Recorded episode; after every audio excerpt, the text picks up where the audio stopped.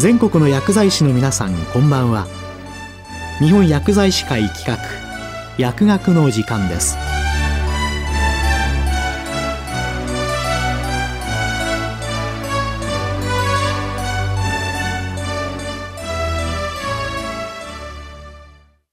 今日は日薬アワー今後の薬剤師薬局業務のあり方及び実現するための具体的な対応策について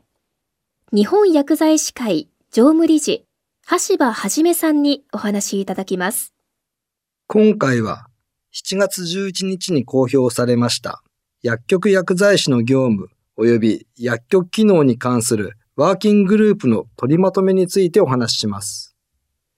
なお、本取りまとめは薬局薬剤師の業務や薬局機能について広範囲な内容についてまとめられていることから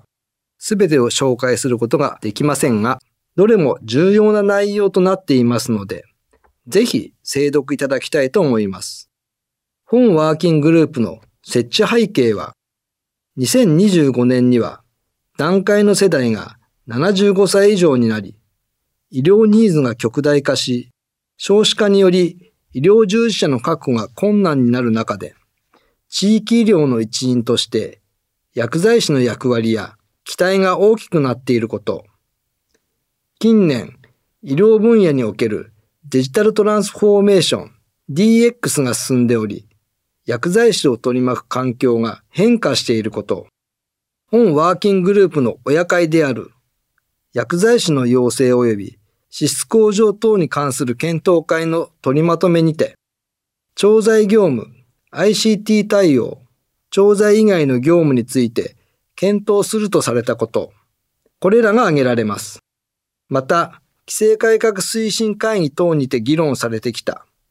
調剤業務の一部外部委託や処方箋の40枚規制について、技術的な議論が求められたということもあります。これらの背景から、本年2月から6月まで計7回の会議にて検討され、取りまとめがなされました。この取りまとめでは、今後の薬剤師、薬局業務のあり方及び実現するための具体的な対応策について大きく3つの視点からまとめられています。それではここからは本取りまとめにおけるこれら基本的な3つの視点と具体的な方策について解説します。一つ目の対人業務の充実の視点における具体的な方策は、まず推進すべき対人業務として、調剤後のフォローアップ、医療計画におけるご疾病、リフィル処方箋、これらについて、それぞれ対応の強化が必要であり、手引きの作成、周知等が必要としています。また、薬剤レビューは、患者の医薬品使用の安全性を一層高めるとともに、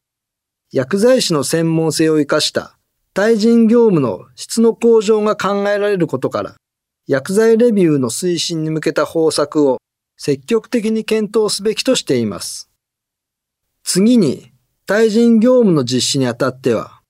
患者、家族、他の医療従事者等への説明や提案等を行う上で、コミュニケーションスキルを高める必要があるとされ、そのための方策としては、薬局内、または薬局間レベル、医師、病院薬剤師等と連携した地域レベルでの症例検討会等が定期的に実施されるよう対策を検討する必要があるとしています。また、対人業務の工事例が一部の地域や薬局にとどまり、十分に近点化していないという課題があり、対人業務の工事例を横展開する方策の検討が必要としています。さらに、薬局薬剤師の対人業務を充実させるためには、医療安全の確保を前提として、対物業務を効率化し、対人業務に注力できる環境の整備が必要とされ、その方策について検討を進めることとしています。方策の一つとして、調剤業務のうちの一方化業務の外部委託について検討を進めてはどうかとしています。ただし、安全を担保する仕組みが必須であること、患者の医薬品アクセスに支障が出ない範囲で検討すべきであること。また、現時点では、調剤業務の外部委託は法律で認められておらず、実施する際は、その効果を検証するという観点から適切な範囲で進めるべきであり、そもそも外部委託により、効率化が図れるかについての検討、検証が必要といった点を踏まえた上で、実施の検討を進めるものとしています。また、対人業務の充実のための方策は、調剤業務の一部外部委託だけではなく、薬剤師以外の職員の活用、調剤機器の活用、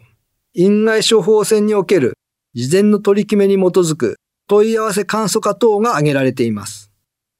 次に、薬剤師の配置基準である、いわゆる処方箋の40枚規制については、単純に規制を撤廃、または緩和すると、処方箋受付時の服薬指導等の対人業務が軽視される危険性があり、規制の見直しを検討する場合は、対人業務の充実の方向性に逆行しないように慎重に行うべきとしています。二つ目の視点としては、薬局の ICT 化、薬局薬剤師 DX です。昨今、電子処方箋、オンライン服薬指導、マイナポータルを通じた各種医療情報の共有等のデジタル技術の進展や、諸外国の DX 動向を踏まえ、医療情報基盤により、充実する情報を活用した対人業務の質の向上、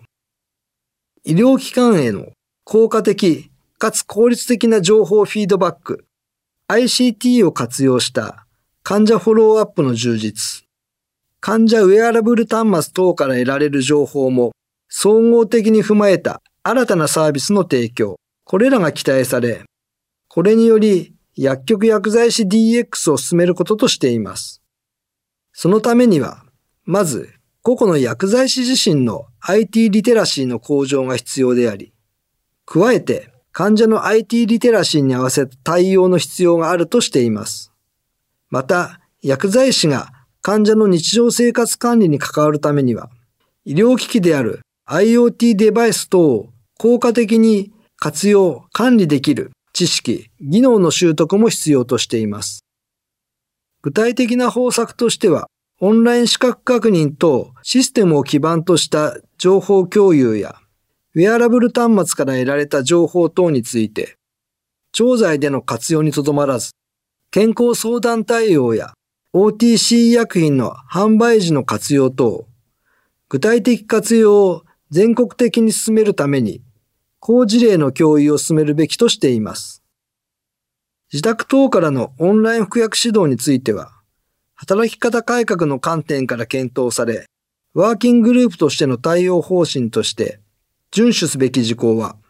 セキュリティ、プライバシーの要件、人的要件、また対面の服薬指導を優先すべきと考えられるケース等であるとしています。三つ目の視点として、地域における薬剤師の役割です。地域包括ケアシステムの進展が求められる中、薬学的専門性を活かした対人業務を充実させ、セルフケア、セルフメディケーションの支援等の健康サポート業務に積極的に取り組む必要があり、そして地域に求められる薬剤師サービスはより多岐にわたるため、すべての機能を単独の薬局が十分に有することは容易ではなく、地域全体で必要な薬剤師サービスを提供するという視点も必要であり、そのためには地域にて薬剤師サービスの必要量やリソース等の把握が必要としています。また、薬局薬剤師は医療機関、病院薬剤師、他の薬局、多職種と日頃より勉強会や研修会等を通じて信頼関係を構築しておくこと。特に在宅医療では在宅医、訪問看護師、介護職員、介護支援専門員等との日常的な連携が必須であり、さらに患者の入退院時には入院先の医師、薬剤師、看護師等との情報共有も必要としています。そして、これらの情報連携、相互理解を深めるために、地域の薬剤師会が中心となり、連携に必要な文書の様式を地域で定める等とともに、薬局薬剤師が病棟でのチーム医療研修に参加すると、実務的な取り組みが有用としています。さらに、地域の薬局間連携を推進するためには、円滑な連携を調整するために、まとめ役となる薬局が必要としています。また、個別の薬局の事情等に依存するのではなく、公共的な役割の観点が必要であり、地域の薬剤師会や自治体との密な連携が必要としています。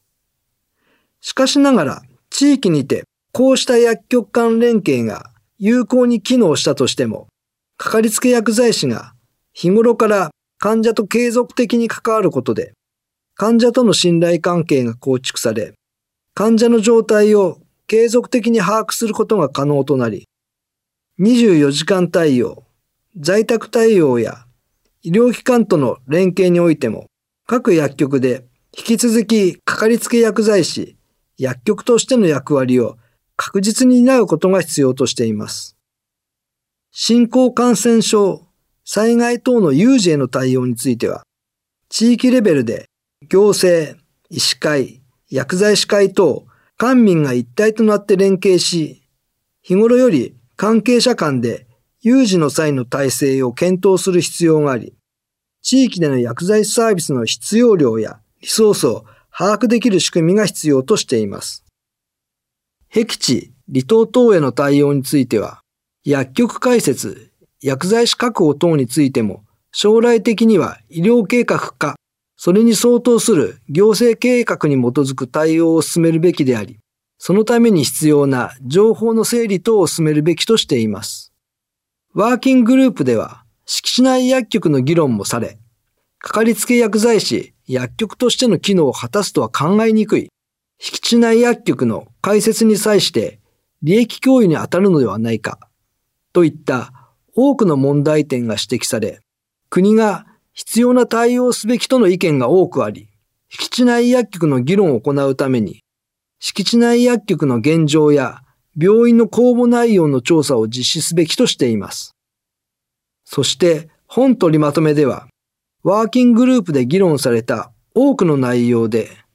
地域での活動の主体は地域の薬剤師会となると考えられ、地域での取り組みを検討する際には、会員、非会員に関わらず、地域すべての薬局が協力して議論すべきとしています。ワーキンググループでは、薬局薬剤師及び薬局機能のこれからのあり方について、以上のように取りまとめがされましたが、これらの薬剤師サービスを国民に対してより効果的により安全に提供するためには、まだまだ詳細に内容を詰める必要があり、今後も丁寧な議論が望まれます。今日は日薬アワー、今後の薬剤師、薬局業務のあり方、及び実現するための具体的な対応策について、日本薬剤師会常務理事、橋場はじめさんにお話いただきました。日